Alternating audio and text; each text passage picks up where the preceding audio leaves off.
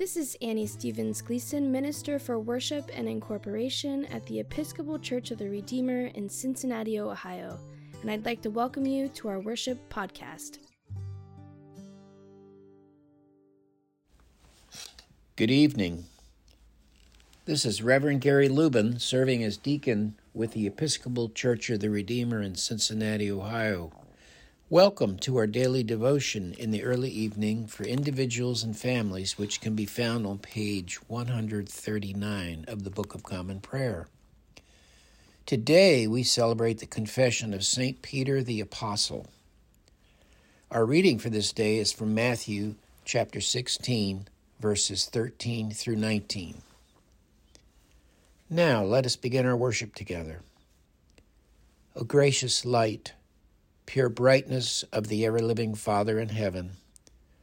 O Jesus Christ, holy and blessed, now as we come to the setting of the sun, and our eyes behold the vesper light, we sing your praises, O God, Father, Son, and Holy Spirit.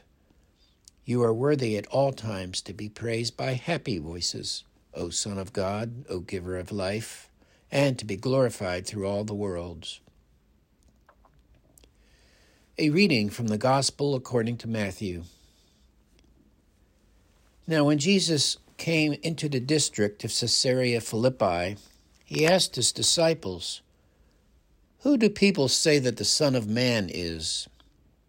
And they said, Some say John the Baptist, but others Elijah, and still others Jeremiah or one of the prophets.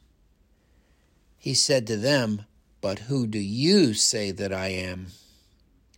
Simon Peter answered, You are the Messiah, the Son of the living God. And Jesus answered him, Blessed are you, Simon, son of Jonah, for flesh and blood has not revealed this to you, but my Father in heaven.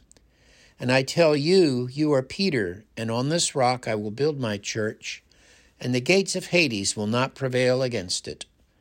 I will give you the keys of the kingdom of heaven, and whatever you bind on earth will be bound in heaven, and whatever you loose on earth will be loosed in heaven. The Gospel of our Lord. Good evening.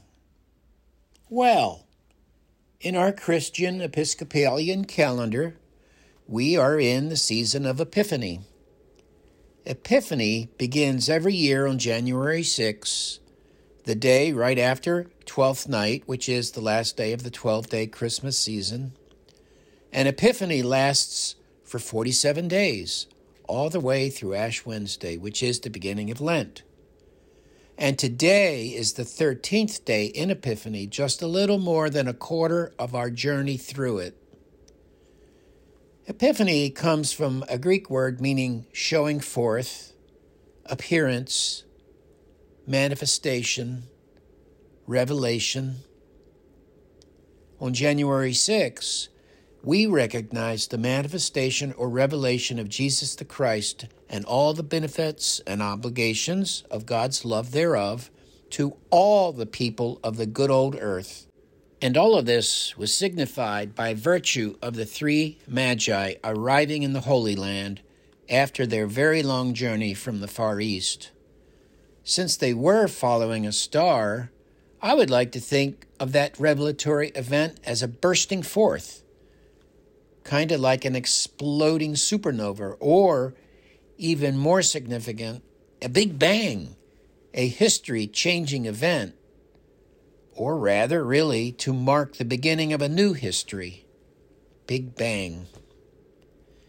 In addition to Jesus' birth and his recognition by the Magi, other epiphanies of Jesus' divinity included his baptism and the wedding at Cana in Galilee, where he miraculously changed water into wine. Now, the activities described in today's gospel reading are also epiphanies, and in more ways than one. We find Jesus and his disciples in Caesarea Philippi, about 25 miles north of the Sea of Galilee in the southwest foothills of Mount Hermon, not at all far from the kibbutz Kfar Blum, which Janice and I visited one time with other Church of the Redeemer wayfarers on our pilgrimage to the Holy Land. The region is known for its grotto, red rock bluffs, and forests. It is the location of an extensive spring system feeding the Jordan River, making the area very fertile and a go to place back then for pagan religious worship. The ruins of lots of old temples are there to visit. Is it divine irony or destiny? Or by deliberate planning that Jesus leads his disciples to what was then a Gentile area? For what unfolds next? It seems to be just the right setting for better understanding evolving relationships and for revelations to occur, and perhaps for Jesus to come out of the closet, as you might say. Maybe an excellent opportunity for others to observe, to consider the absurd, the impossible, to change their minds and hearts, to grow, develop, to become different people might I venture to say, perhaps even Jesus' understanding of himself is changing too? A kind of self discovery? It's definitely a turning point in Jesus' life and ministry. Jesus asks his disciples this seemingly simple but loaded question Who do people say that the Son of Man is? Now, the Son of Man is a title which Jesus uses to describe himself. So, in the question he posed to the disciples by using the term Son of Man, he means himself. In the Old Testament, the term Son of Man is used more than a hundred times with various interpretations and definitions. One use is as a description of an ordinary human being, of being human, similar to the meaning of being son of, as in, you know, the son of someone. However, the term could also allude to the prophesied coming of the Messiah figure described in da- Daniel chapter 7, verses 13 through 14. In Daniel's night vision or dream, the reign of God is represented by comparing and contrasting idolatrous world powers in the forms of monstrous beasts with the arrival of the Son of Man, or human being, who just so happens to be the Messiah. I would like to read it to you from the message version of the Bible, which describes Daniel's prophetic dream like this. I kept watching. The little horn was speaking arrogantly. Then, as I watched, the monster was killed and its body cremated in a roaring fire. The other animals lived on for a limited time, but they didn't really do anything, had no power to rule. My dream continued. I saw a human form, a son of man, arriving in a whirl of clouds. He came to the old one and was presented to him. He was given power to rule all the glory of royalty. Everyone, race, color, and creed, had to serve him. His rule would be forever, never ending. His kingly rule would never be replaced. So, what do you think of that? Now, as it is the habit of Jesus, he speaks in a way allowing the hearer to decide what's what, just like he does today. I wonder if the disciples were surprised by Jesus' question. The disciples respond by describing what others think, saying that others say the Son of Man is a returned John the Baptist, Elijah, Jeremiah, or one of the prophets. Are they dodging the question? Jesus presses the point by further asking, But who do you say that I am? Having a reputation of being impetuous, I wonder if Peter was jumping in, speaking from the heart before getting his brain in gear. Uh, but all the same, Peter is the first to respond, perhaps saying what all of them were thinking about Jesus and what we may be wondering too. I mean, it's just too good to be true, isn't it? Well, then maybe it is. Anyhow, so Peter answers, You are the Messiah, the Son of the living God. Now, I wish I could have been there to hear that. Did Peter blurt out his answer in a ro- robust, enthusiastic manner? Or was his response kind of low key, very matter of fact?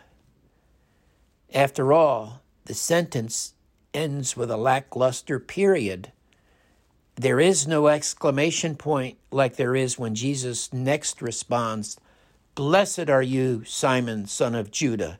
Exclamation point. However, he says that Peter's statement marks a turning point in Jesus' life and ministry. And that is because to this point in Jesus' career of becoming, becoming our Savior, he pretty much focused his message on the arrival of the kingdom or reign of God.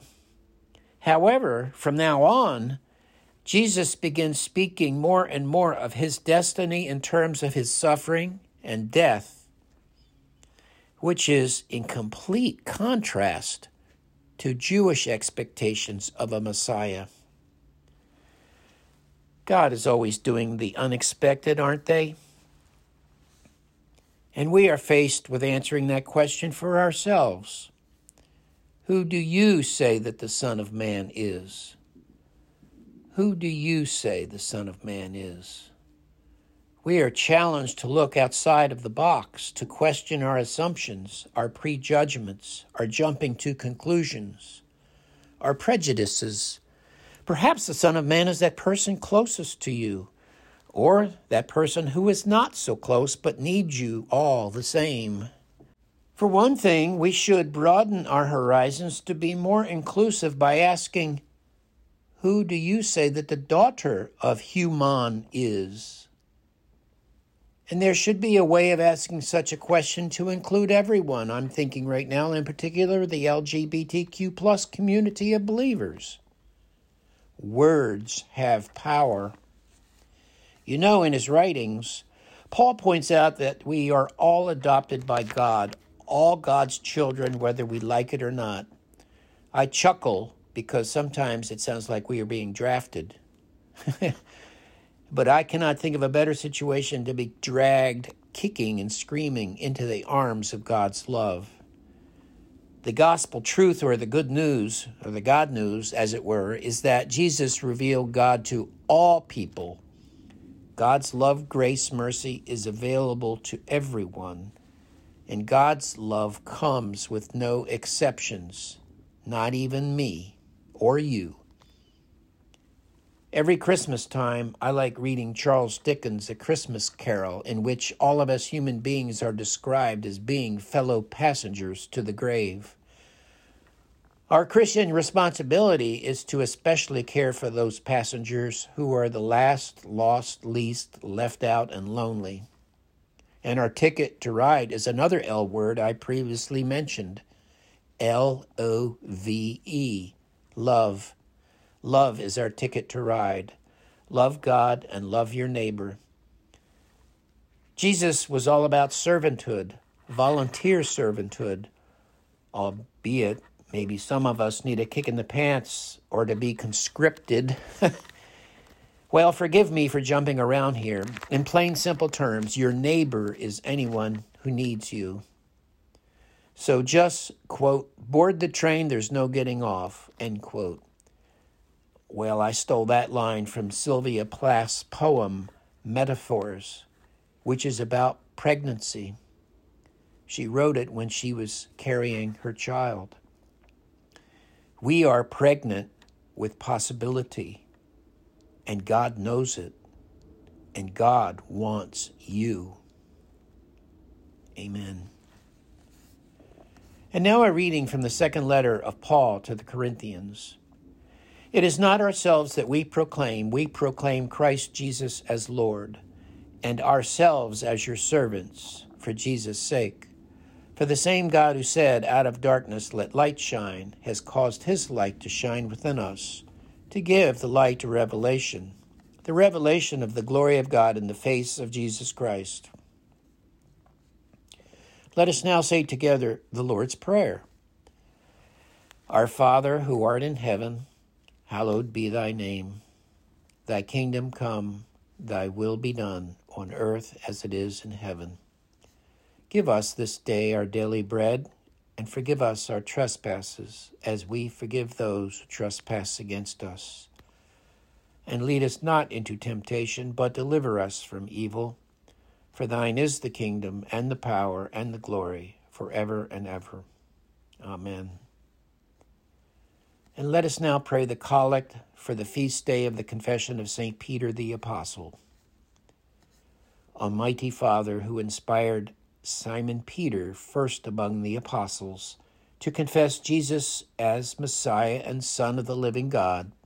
Keep our church steadfast upon the rock of this faith, so that in unity and peace we may proclaim the one truth and follow the one Lord, our Savior, Jesus Christ, who lives and reigns with you in the Holy Spirit, one God, now and forever. Amen.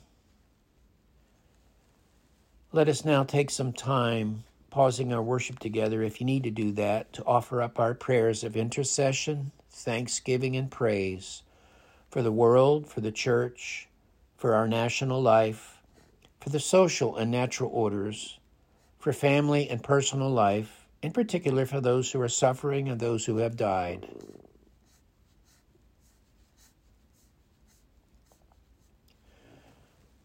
O Lord our God, accept the fervent prayers of your people in the multitude of your mercies.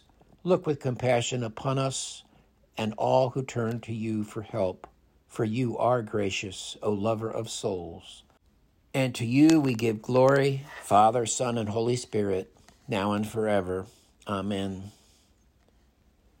Now let us pray the collect for the human family, found on page 815 of the prayer book. O God, you made us in your own image and redeemed us through Jesus your Son. Look with compassion on the whole human family. Take away the arrogance and hatred which infect our hearts. Break down the walls that separate us. Unite us in bonds of love and work through our struggle and confusion to accomplish your purposes on earth, that in your good time all nations all peoples of the earth, the one human family, may serve you in harmony around your heavenly throne. Through Jesus Christ our Lord. Amen. Let us pray the collect for social order and social justice, found on page 823. Grant, O God, that your holy and life giving Spirit may so move every human heart, and especially the hearts of the people of this land that barriers which divide us may crumble, suspicions disappear, and hatred cease, that our divisions being healed, we may live in justice and peace. Through Jesus Christ our Lord. Amen. Now let us pray the concluding collect from page 139 of the Book of Common Prayer. Lord Jesus, stay with us, for evening is at hand and the day is past. Be our companion in the way. Kindle our hearts and awaken hope, that we may know you as you are revealed in Scripture and the breaking of bread. Grant this for the sake of your love. Amen. Now go in peace, hope, and joy to love and serve our God in the name of our teacher and Savior, Jesus.